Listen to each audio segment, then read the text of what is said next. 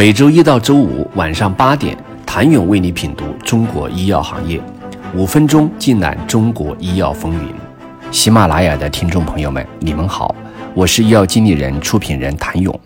研发全球首个基因试剂的荷兰 UQRE 公司，现金市值仅为七亿美元左右，较最高股价降幅百分之八十。即便是 GSK 这样的大公司，在推出治疗超罕见的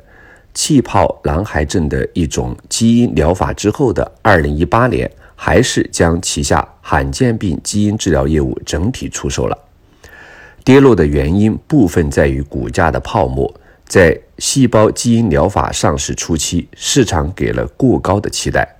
这些期待最终都被商业化的成果打败了。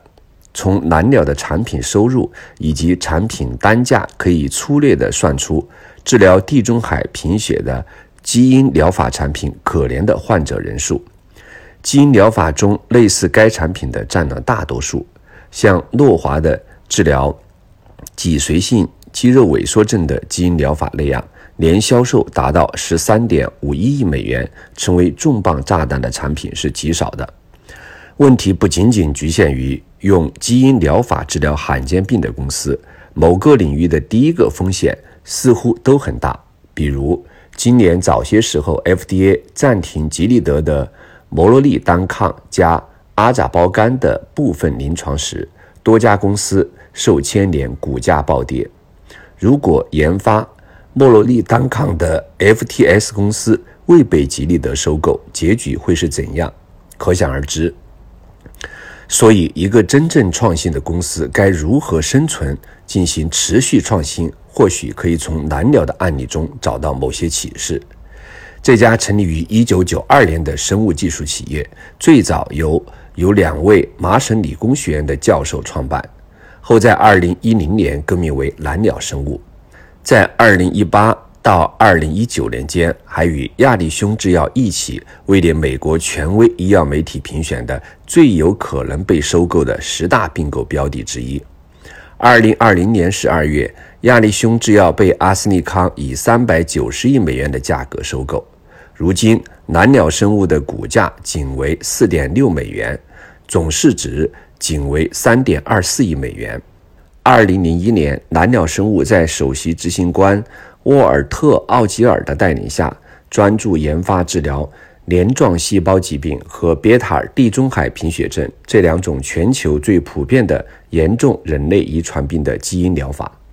十年后，蓝鸟生物成果出现。二零一零年，在法国巴黎内科医院应用该疗法的临床试验中，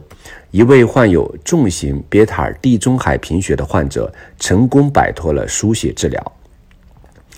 二零一零年九月，该研究成果发表在《自然》杂志上，被认为是基因疗法对重大人类遗传疾病的治疗取得的重大成果。虽然由于样本数量较少等原因受到一些质疑，但基因疗法一战成名，蓝鸟生物名声鹊起。也是在二零一零年，蓝鸟生物最大股东，也是著名投资公司的合伙人尼克莱斯利。出任蓝鸟生物的首席执行官，在他的带领下，蓝鸟生物一路高歌猛进，频频获得资本青睐。二零一零年，蓝鸟生物获得三千五百万美元的 B 轮融资；二零一一年获得三千万美元风险投资；二零一二年获得六千万美元第一轮融资及九百三十万美元风险投资。二零一三年六月，蓝鸟生物顺利登陆纳斯达克，发行价十七美元。想了解四年间蓝鸟生物是如何步步衰落，卖高价药的基因疗法公司该如何选择商业化，真正的创新如何才能持续下去？请你明天接着收听。谢谢您的收听。想了解更多最新鲜的行业资讯、市场动态、政策分析，请扫描二维码或添加医药经理人微信公众号“医药经理人”医药行业的新闻与资源中心。我是谭勇，明天见。